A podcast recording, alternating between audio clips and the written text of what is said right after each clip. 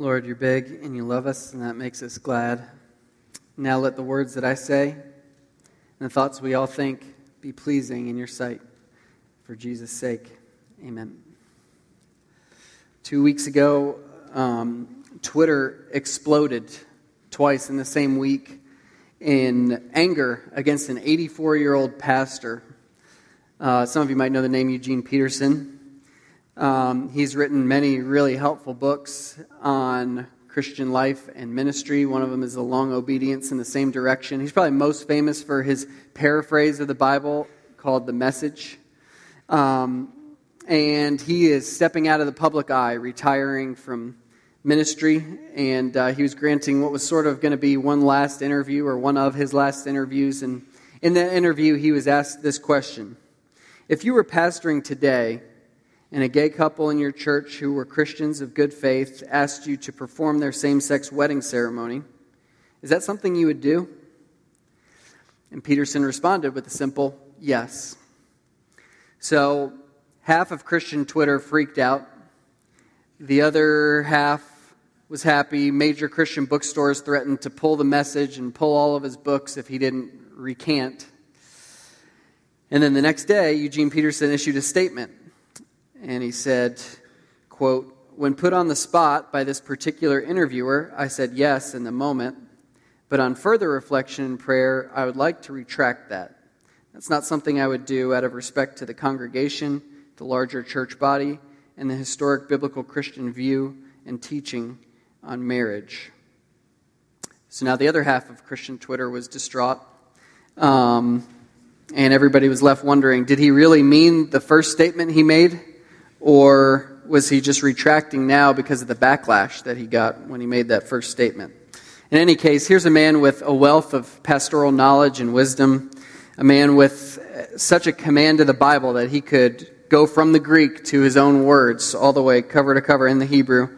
Um, smarter than most of us in this room, but yet he, at the end of his life and ministry, is experiencing confusion regarding this issue. He was asked a direct question he answered it. He had a week to retract before it was published, didn't retract, but then once the uproar happened, that's when he retracted.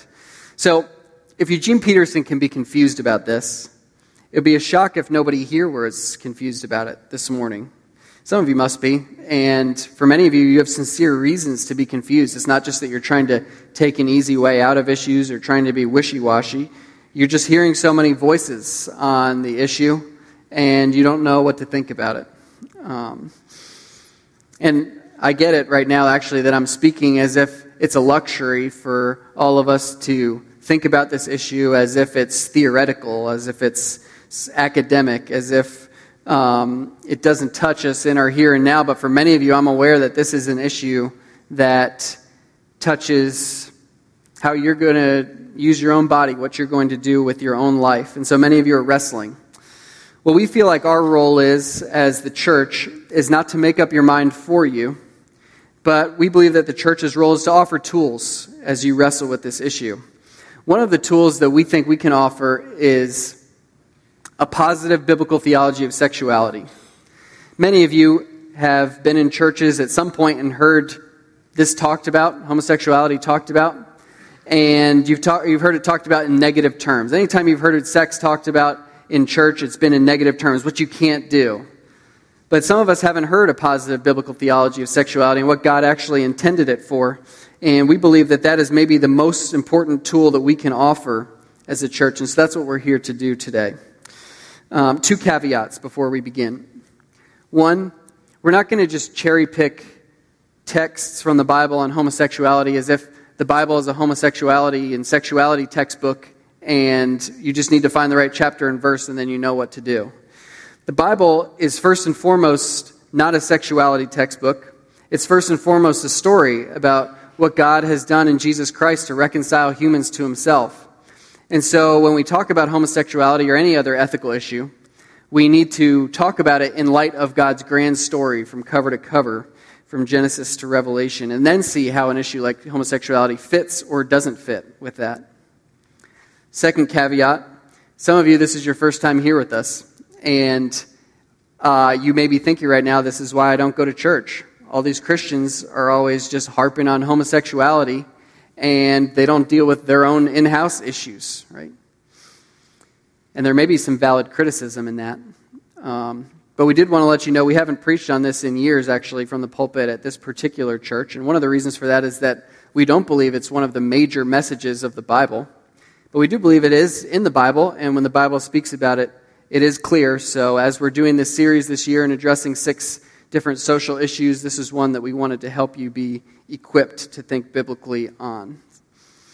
So, be four parts to today's message that reflect the four components, not of the story of sexuality in the Bible, but of the story of the whole Bible as a whole. So, we'll look at God, humans, sin, and gospel. There's a outline in your bulletin that can help you follow along. So, uh, text your questions in as we go. Let's jump in. First, we're talking about God, and we want to say that God is other oriented. God is other oriented.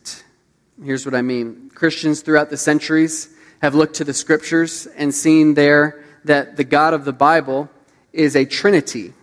He is three persons in one nature Father, Son, and Holy Spirit. The Father is not the Son the Son is not the Spirit. The Spirit is not the Father. Yet, the Father is God, the Son is God, and the Spirit is God. And God would not be God without the Father, God would not be God without the Son, and God would not be God without the Spirit. Then, over all of those truths that we see in Scripture, we see a summary statement The Lord your God, the Lord is one, in Deuteronomy chapter 6. It's mind blowing, but that's the Trinity. And since God is a Trinity, that means that there is unity in diversity within himself. There's unity in diversity within himself. He's other oriented in nature. He, within himself, is a differentiated unity, not a uniformity. What I mean by that is that within the Trinity, there's not only sameness, there's also difference. The Son is something other than the Father. The Father is something other than the Spirit. The Spirit is something other than the Son. Yet together, Father, Son, and Spirit don't make up three gods, they make up one God. What that means is that even when there was nothing else in existence, even when it was only God, God never lived without being other oriented. The Father was always oriented toward the Son and the Spirit. The Son was always oriented toward the Father and the Spirit. The Spirit was always oriented toward the Father and the Son in perfect love. And that's the God that Christians believe in. It's different from a God like Allah, for example, whom Muslims claim has no diversity or differentiation within himself. And that's why you won't often hear Muslims claiming that Allah is love, right? Because how could he be if he was living for eternity past without anyone in existence to love? Either he was empty and discontent before he created humans, right, which would make him a puny God, or he was happy for all that time without anyone to love, which means that love can't be an essential part of his nature. But the triune God of the Christian can claim to be love, can claim to be oriented to the other, because love and other orientation exist within the Trinity, within Himself. And so, the story of the creation of human beings is fundamentally different for the Christian than for any other group of people for, in other faith traditions. For the Christian, we believe in a God who already was love for eternity past. He already was other oriented and perfectly content. And then he chose to extend that love that already existed within himself to others whom he created. And so when we read Genesis 1, we don't believe that God's attributes, his character traits, appeared out of thin air there. The love and affection and goodness he showed to humankind are the same love and affection and goodness that he was already showing within the Trinity, each person to the other. He made people qualitatively different from him. We can't be perfect, for example. None of us will be omniscient or omnipotent or omnipresent. But He made us able to be very much like Him in some other ways. He made us able to imitate His goodness, His wisdom, His mercy, even His love. And it brought Him great delight to enter into relationship with those first humans whom he made in his image. And that relationship itself was another instance of differentiated unity, a unity in diversity. Here's what I mean by that Adam and Eve were different enough from God that they could be said to be something other than him. They were not a God, they were another sort of being. But they were similar enough to God in their creative capacity and communicative capacity, at least, that it's possible for us to have an intimate and truly loving relationship with the God who created us.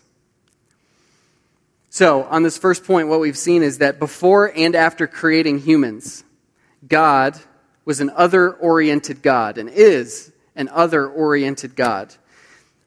And I think once we've established that, his design for human marriage maybe seems a little less arbitrary.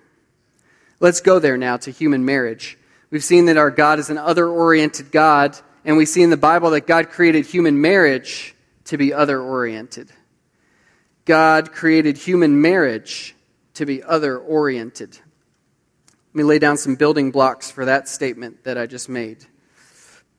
It starts in Genesis 1 when God chooses not to make generic human beings, but to make male human beings and female human beings.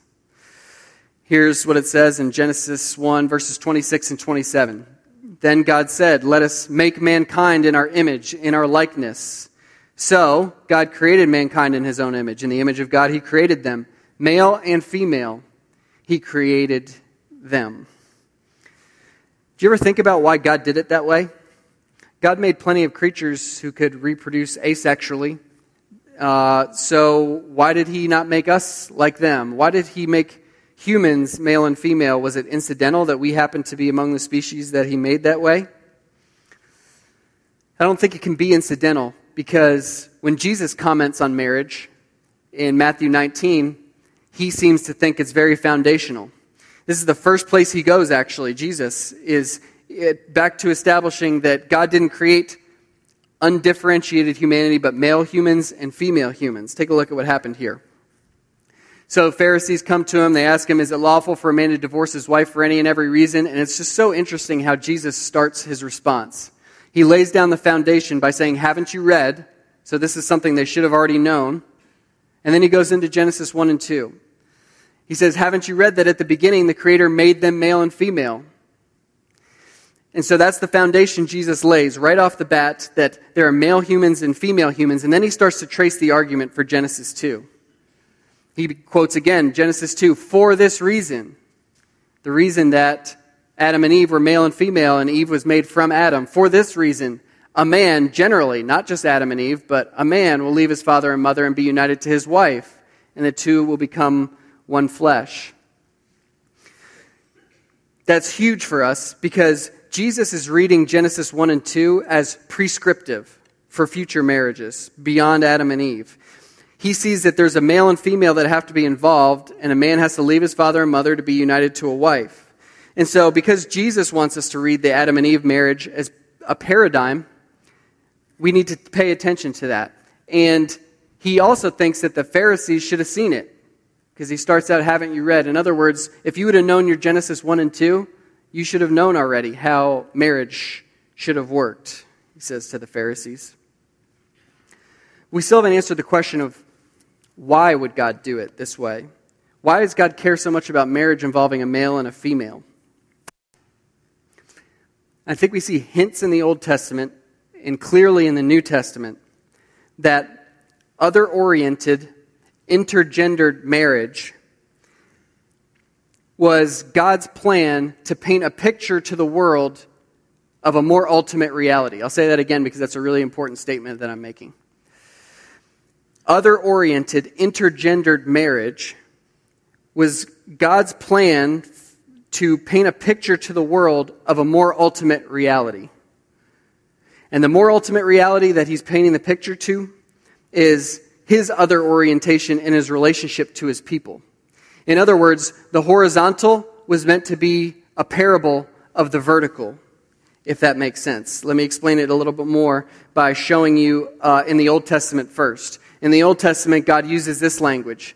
As a young man marries a young woman, so will your builder, capital B, marry you. As a bridegroom rejoices over his bride, so will your God rejoice over you. This is just one of many times in the Old Testament in which God refers to his relationship with his special people as a relationship between a husband and a wife. And then in the New Testament, it becomes even more clear, especially uh, when Paul is talking in Ephesians 5. Paul has been talking in Ephesians 5 about human marriage. He's been talking about how a wife should submit to her husband as, as the church submits to Christ. Then he's talking about how a husband should lay down his life for his wife the way Christ laid down his life for the church. And he's like, I'm making some bold claims here. What, do I, what basis do I have to do that? What's the deep logic underlying all this? And then he makes this profound statement. And it starts with the quote we've already seen from Genesis 2. He says, For this reason, a man will leave his father and mother and be united to his wife, and the two will become one flesh. That's Genesis 2. And then what does Paul say about it? This is a profound mystery, but I'm talking about Christ in the church. When the New Testament uses the word mystery, it's almost always, maybe always, something that is now known, something that once was hidden, but now has been revealed. So, what is Paul unveiling here? What's being revealed in these last days that we're living in? What's being revealed is that human marriage was never meant to be an entity that stands alone by itself. Human marriage on the horizontal level among humans was always meant to be a parable, a picture, a painting to the world of a vertical reality between God, specifically Christ, and his relationship with his people, specifically the church. In order for the parable to work, though, it requires one man and one woman because they're different in some fundamental ways. That reflects how God is different from his people in some fundamental ways. It requires them coming together in an exclusive relationship because God and his people, God toward his people shows an exclusive, particular love that he doesn't show outside of that. And in that painting, in that picture, God so loved the world that he wanted the whole world to have a visible picture of the invisible reality that some of them would otherwise never see. He wanted the world to be able to look at a human marriage and gain a deeper understanding of the invisible love that he has for his people. I want to address one objection that many of you are probably wondering. You might be thinking, well, gender diversity is only one type of diversity. So, if you're saying that God would want differentiation, differentiated unity in marriage, why could not two gay men who are very different from each other fulfill that same plan, that same parable from God's perspective, right? Imagine maybe you had an introverted man and an extroverted man. They're from different ethnicities and different social classes. They have different likes and dislikes. They're very different from one another in many ways, even though they happen to have the same body parts. Couldn't that fulfill the differentiated unity picture that God wants to show in marriage? And it's an important question, I think we have to go back to Adam and Eve and think it through. Surely Adam and Eve were different from each other in ways other than their gender, right? Maybe one of them was an introvert and one of them was an extrovert. Maybe one of them liked plums and the other preferred cherries. Maybe one of them had darker skin and the other had more olive toned skin. We don't know, but they surely were different in ways other than their anatomy. Um, but God could have said, for this reason, because of Adam and Eve, an introvert leaves his mother and father and clings to an extrovert, right? Or someone with one skin tone leaves his or her mother and father and clings to someone with another skin tone, but he doesn't say any of that. He says, a man will leave his father and mother and cling to his wife. He notes the fundamental difference of gender in Adam and Eve's marriage and says that that's the thing that needs to be present in every human marriage, that every human marriage needs to be represented by both sexes. And we can conjecture reasons why God would see this as fitting for humanity. Peter talks in 1 Peter about how, in general, men are physically stronger than their wives. And so we can conjecture that maybe that's part of why God saw this as a fitting design that a husband would lay down his life for his wife from a position of relative strength.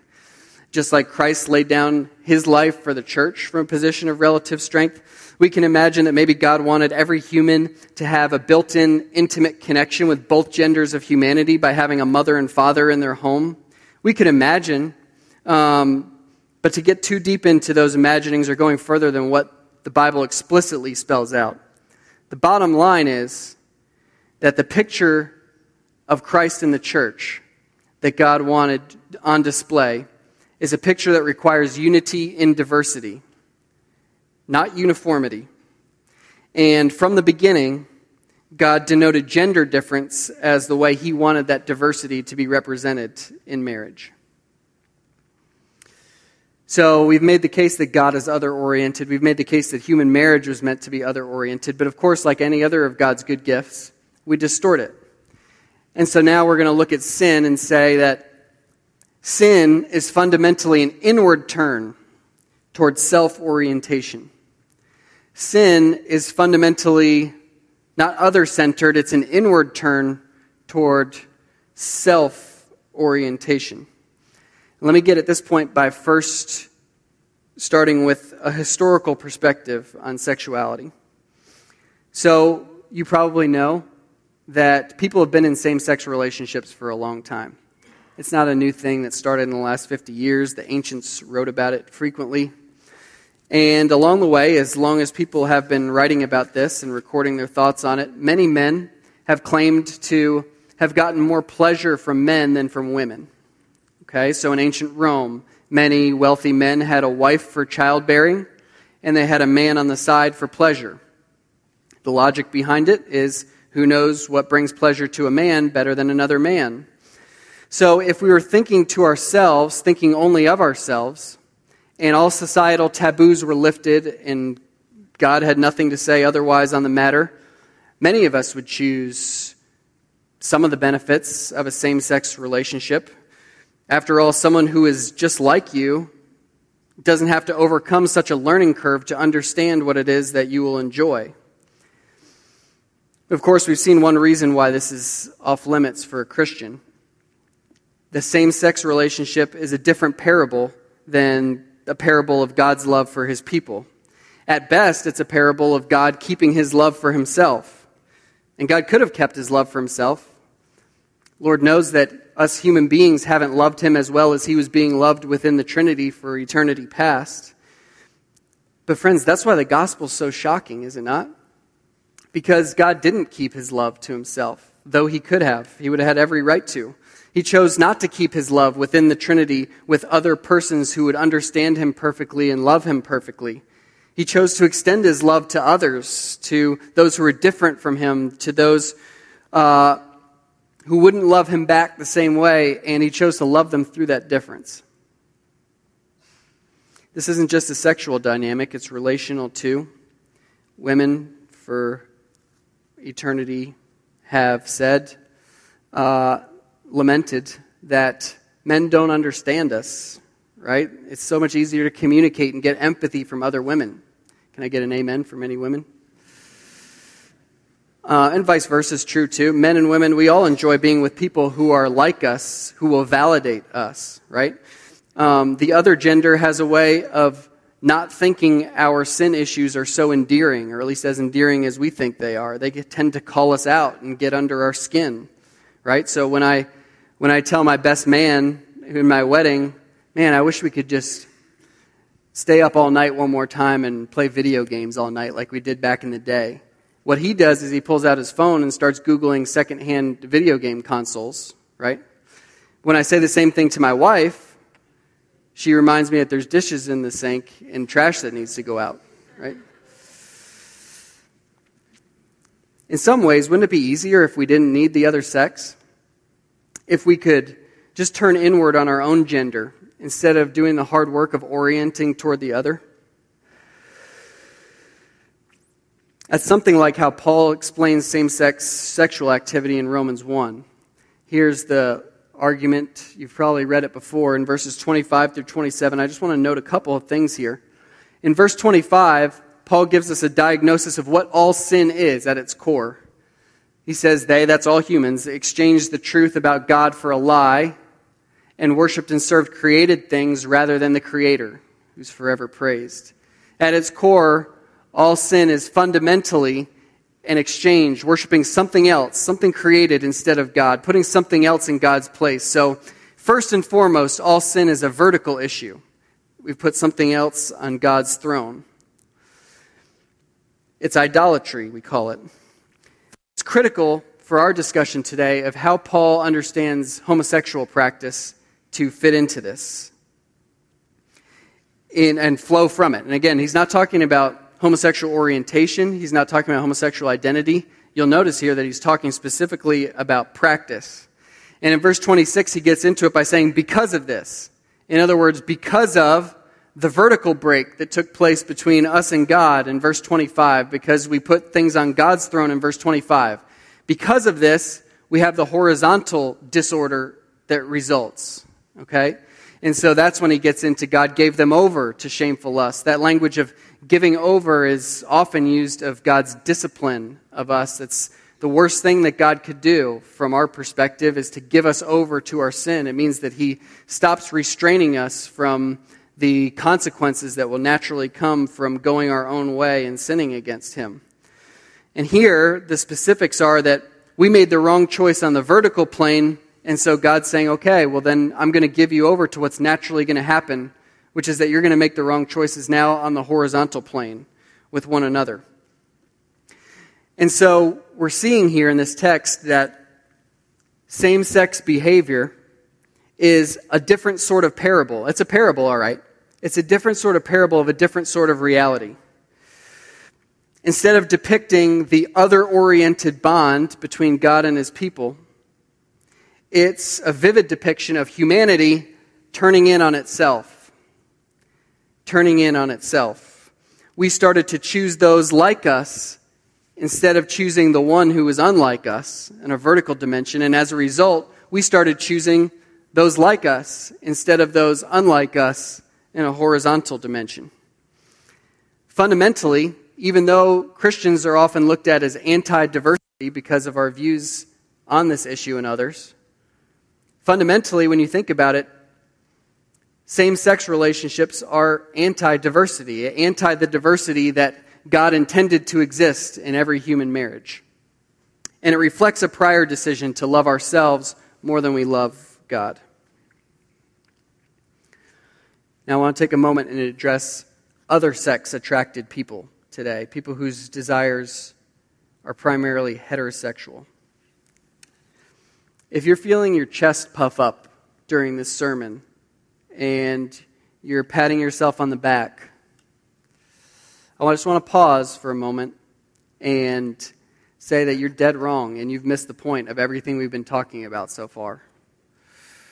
Are you hearing what we've been saying? for the opposite sex attracted person. Our relationships, our close relationships, dating relationships, marriage relationships, are designed by God to be other oriented for our own pleasure. But in the day to day conduct of our lives, how many of us actually live that way? I'll just speak for myself. I know that I have no basis for claiming any sort of moral high ground when it comes to pursuing romantic relationship for selfless ends or other oriented reasons.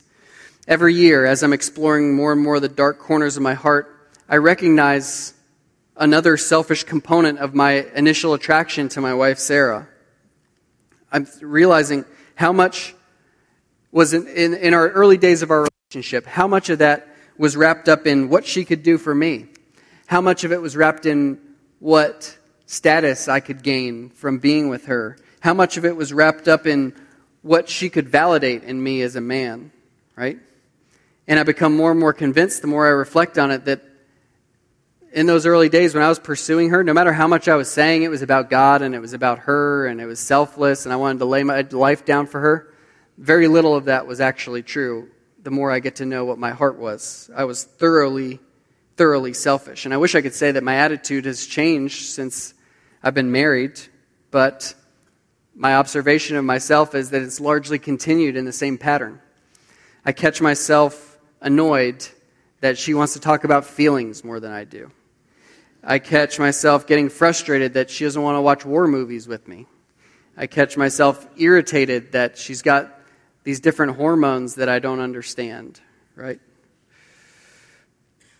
Some of the differences we have probably don't have much to do with gender. I get that. But I, gender is a factor in at least some of those differences that we have. And if my attitude is constantly, I wish my wife would be more like me, then am I really staying clear of the sin talked about here in Romans 1 just because I happen to be attracted to the opposite sex? I don't think so. If you're like me, at all, opposite sex attracted person this morning, and you are, the takeaway this morning isn't to walk out of here with our heads held high, patting ourselves on the back for being attracted to people of the opposite sex. The takeaway is to see ourselves as the fellow adulterers who are dropping our rocks that we are holding in our hands as we hear the voice of Jesus. The takeaway is to repent of our selfishness in our own relationships and to go and sin no more. Now, someone perceptive here this morning is asking the question how can I go and sin no more? I can't do that. Maybe it's a same sex attracted person. Maybe it's an other sex attracted person who's feeling convicted, but you say, No, I'm stuck in my sin. Even if I wanted to be different, I could not stop doing what I'm doing.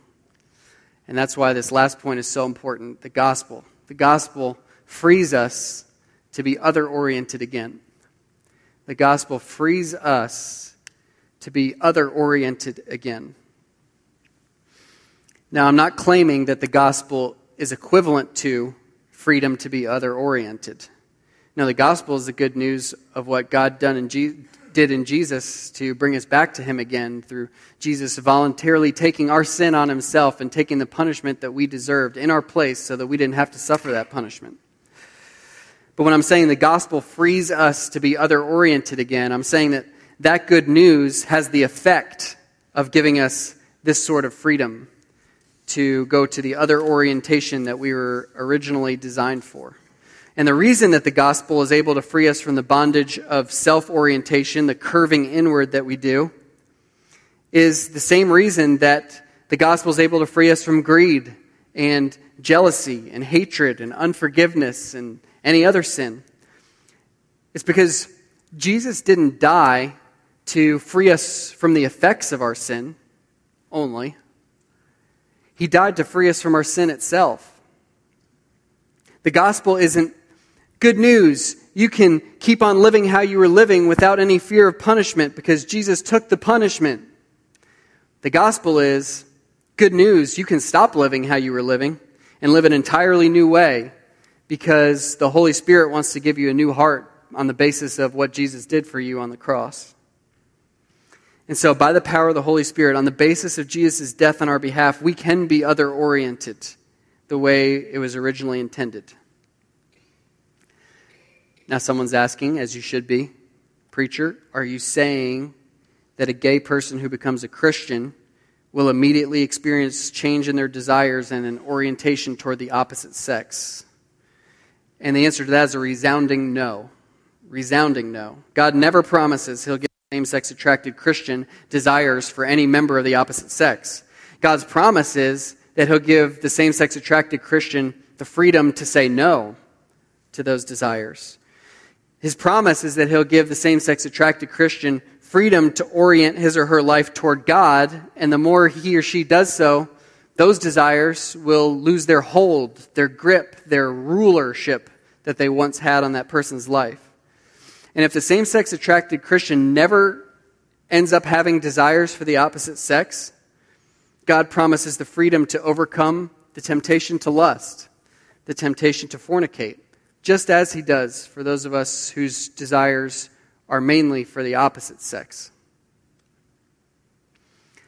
So we've done a little whirlwind kind of tour today.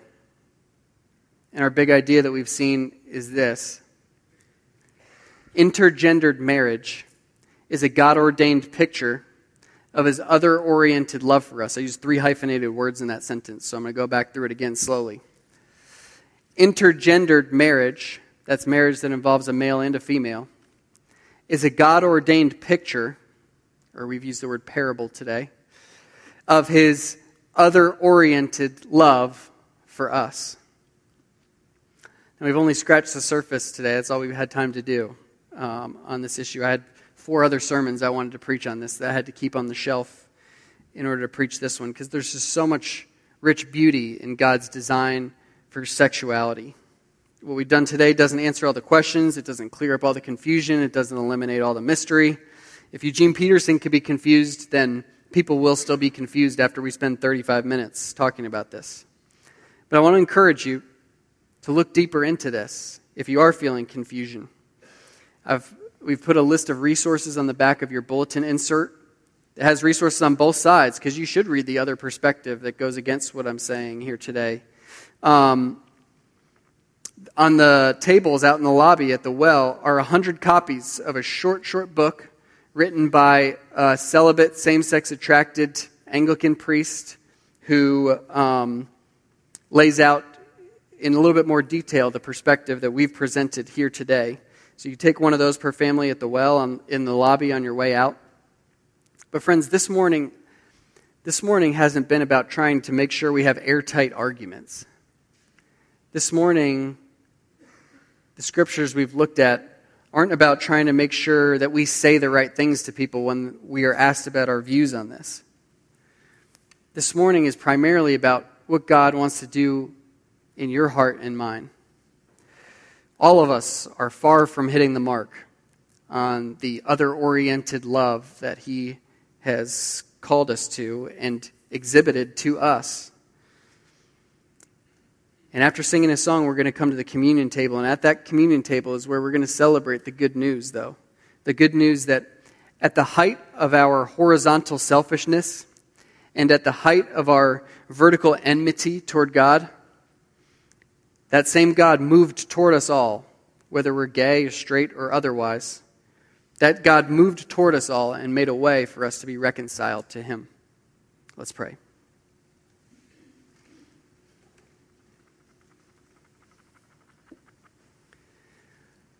God,